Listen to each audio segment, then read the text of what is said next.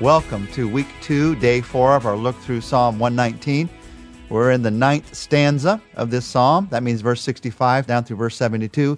This is a stanza that's all about how you trust in God's word no matter what.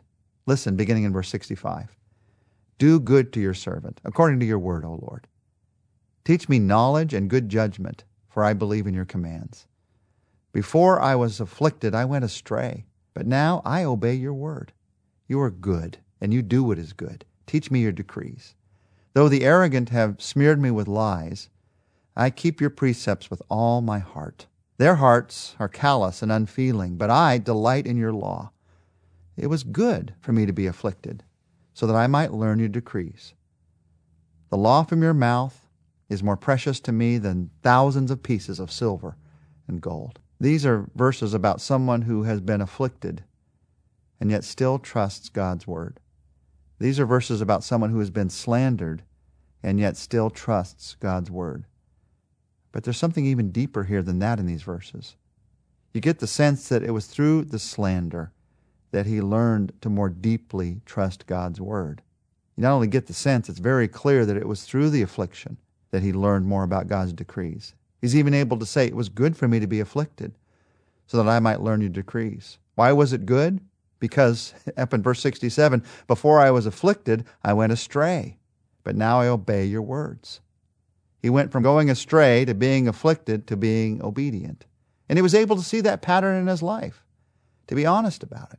So oftentimes we cannot be honest about that. We think, well, these circumstances, why did they happen to me? I don't deserve this. When the truth of the matter is, my heart's gone astray. I've stopped loving the Lord like I should. I've stopped following His word like I should. I, have started depending on myself. And that might be something that's very obvious and selfish. And it might be something that's very deep down. But I know that pride's driving my life now and not humility.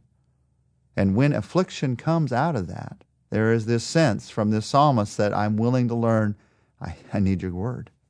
The affliction even teaches me how to trust God's word even more and more and more. So he gets to this place in verse 72 because he learned to trust through affliction, your word is more precious to me than pieces of silver and gold. Why? Because it's what can change our lives.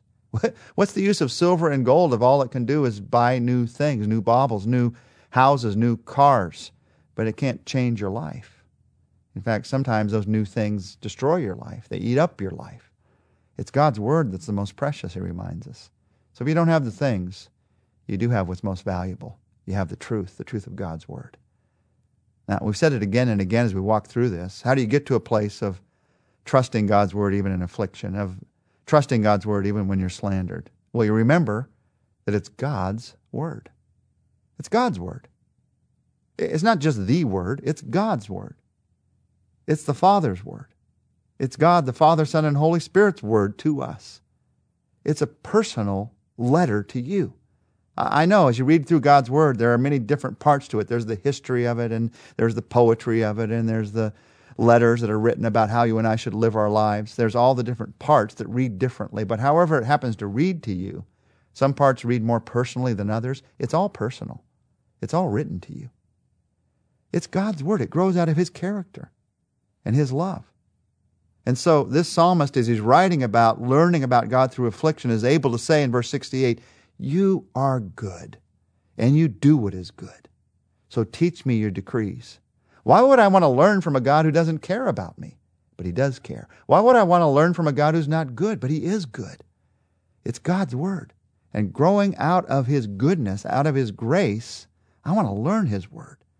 Because I'm learning his character, I'm learning his perspective, I'm learning his truth. It's not just the Bible on the shelf, it's God's word, a personal love letter to you. So, Jesus, we thank you. We thank you for the word of God written for our lives so that we could live out your truth in our lives. And there are times when we read your word and we read it impersonally. Help us to never do that. Help us to be brought up short when we're doing that. To get back to the place of realizing you wrote this to me. You wrote this to us. You wrote this out of your love, out of your character, so that we could experience your love and live out your character in our lives. So let that be what happens, Jesus. As we believe in your commands, help us to remind ourselves that you are a good God. In Jesus' name we pray. Amen.